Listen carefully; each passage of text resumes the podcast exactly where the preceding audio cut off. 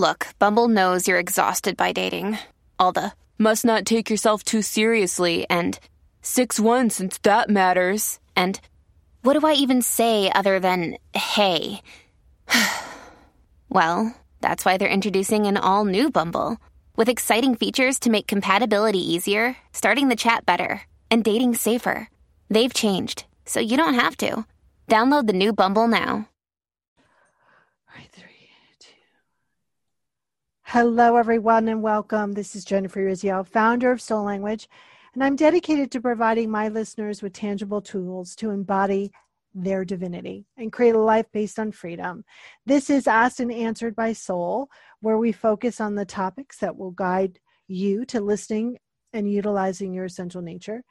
And I am very excited today because I get to speak with Eilis Philpott, and we're talking about what is heart consciousness and how to achieve it. Hello, Eilis. How are you?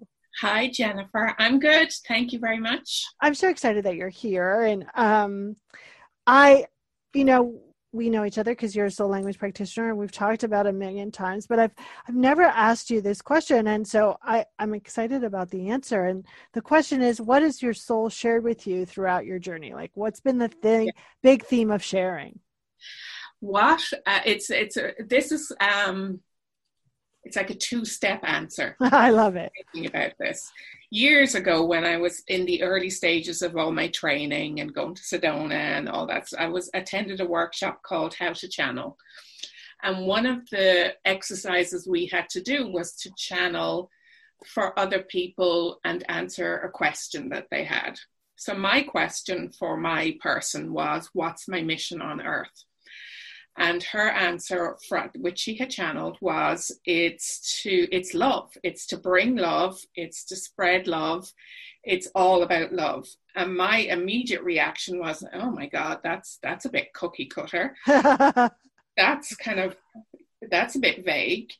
So I wasn't happy with the result, or with the answer, I should say. And then over the last mm, three, four years, it's kind of sunk in, and my soul languages and all the other tools I use have helped me to realize that having a mission of love is actually really, really special.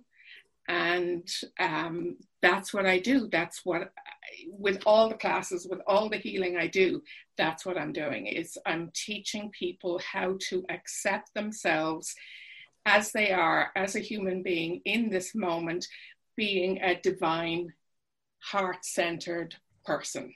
Yeah, I love that. And I think so often um, we get those really big answers and we're like, oh, come on, can't I just have like something more detailed oriented? Or right. We roll our eyes about love, yeah, blah, blah, blah, blah, what that's going to get me. And then we realize, oh, wait, it's really the key to everything. Yeah. So I love this. Um, how do we start stepping into that heart consciousness more? You know, I think that it tends to be one of those moving targets. How do we do that? And I know it's a profound being state, but what are some of the structures that help people be in heart consciousness? Yeah, I mean, there's many different ways, but how I started very consciously stepping into that um, place was I was working with somebody maybe about ten years ago, and um her focus with me was really knowing the divine being that I am. And in the in being that divine being, I am love.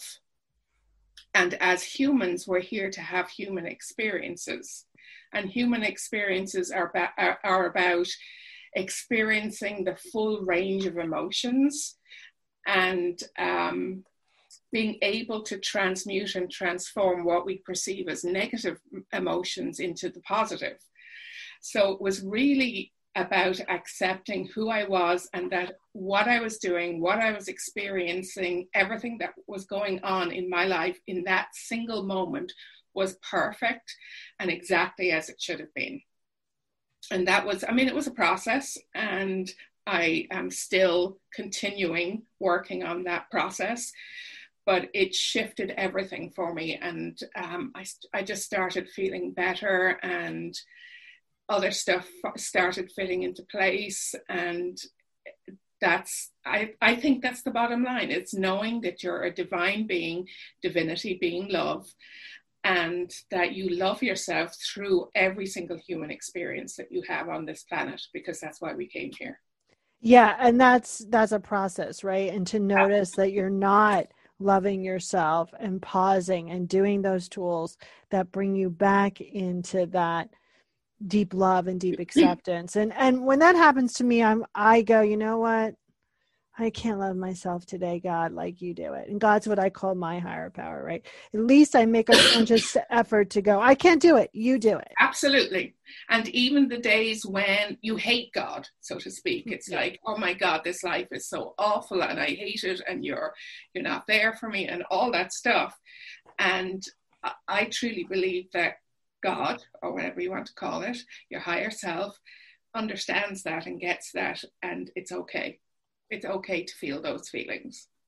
And that's really what, what you're talking about. You're talking about stepping into that heart consciousness is fundamentally being okay with things. Yes. Meaning not making this situation, this emotion, this thing, the what my essential nature is. If I'm cranky, I'm not, I'm not totally cranky. That's not my essential nature. It's okay to be cranky. It's okay to, to experience this. This is not the end all to be all. Absolutely. Which in our normal day lives, in growing up, we're not taught that, nor is it, um, suggested that it's okay to be okay with things. Yeah, for sure. And we have, as humans, we have so much judgment about everything we do. Yeah. Um, that is a lot of my work with clients is, if you didn't have a judgment about whatever it was decision you just made, how much easier would it be to be in the moment? Okay, that's a great question to ask ourselves. So can you repeat that one more time, Eilis? Because that's a brilliant question. Yeah. So if you were judging yourself for a decision you made, how would it affect being in the moment? So something along those lines. Love it. So what is the burning question that you're asking your soul now? What is that, that big theme that you keep wanting more divine wisdom about? It's it's the same theme, and it's partly for me and partly for what I'm getting out in the world. But for me, it's um, how do I embody that belief more profoundly on a daily basis and remember to love myself through everything. So sometimes I forget sometimes. So it's it's bringing it to a deeper level and constantly reminding myself that that's who I am. And then my belief is that as I can embody that and reflect it out into the world, other people will see it, but I also will receive um, information for how to be with other people, how to teach other people how to be that way. Yeah. And I think this, you know, it's the it's you tell two people and they tell two people kind of thing. You know, it's that understanding, that radiation of love that comes off of you and the impact that it has naturally on your life, and yeah. then how it spills over to others. So as, um, do you want to give us another kind of tip about how we can move into that consciousness of love more? Um, You know, I think so often people experience something and they go right into judgment. They go right into doubt. And then when they step out of the consciousness of love, then they torture themselves because they're not perfect. Yeah. So when that happens to you, what what's your instant process to remind yourself, or have a willingness to remind yourself, that you're this embodiment of love? Um, I will often go to the inner child. I'll often kind of figure out who it is that is feeling those feelings. So if I'm feeling loss, um, how old is that little girl? And that little girl could be me yesterday. Yeah. Um, or it could be me from when I was five years old. And I'll just tap into what part of me is feeling loss, so um, in such a way that I'm experiencing it in my external world. And I'll love her. I'll just hold her and tell her I'm so sorry and that she's accepted for how she is. And if it's something that's lingering during the day, I just keep on telling her, I love you, I love you, I love you, I love you. It becomes a mantra for the day. Uh, um, I think that's a an amazing, beautiful tool. Uh, I think so often that inner child, whether it's five minutes ago or, you know, fifty years ago, is running the show in such subtle ways that we don't even notice. So I love that example. It's so profound. So how do people get in touch with you? How do they find more of your goodness and participate in some of the things that you're doing? Sure. I have two websites. Um, I've kind of broken it down into two different areas. The first one is called Soul Healing Journey, S O U L Healing Journey. And on that site, I've listed all the um, services, all the modalities. Well, no, I should say, shouldn't say all because I have more than is on there, but a lot of the modalities that I offer clients. Um, and then my other site is called Academy for Soul Healing. And that site has all the classes and trainings that I do so that people can learn the modalities and work with me in order to learn this way of being. Love it.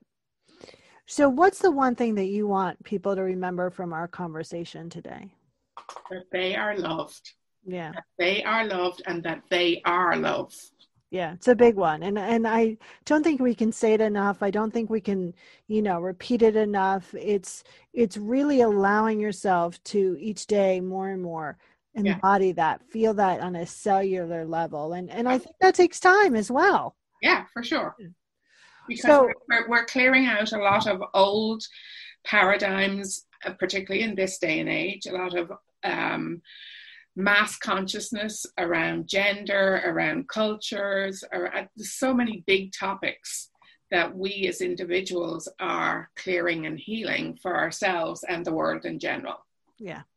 And I think that, you know, it's a process and you should give yourself the the love in order to continue to spiral with that process on an upscale versus meaning wanting to be perfect immediately.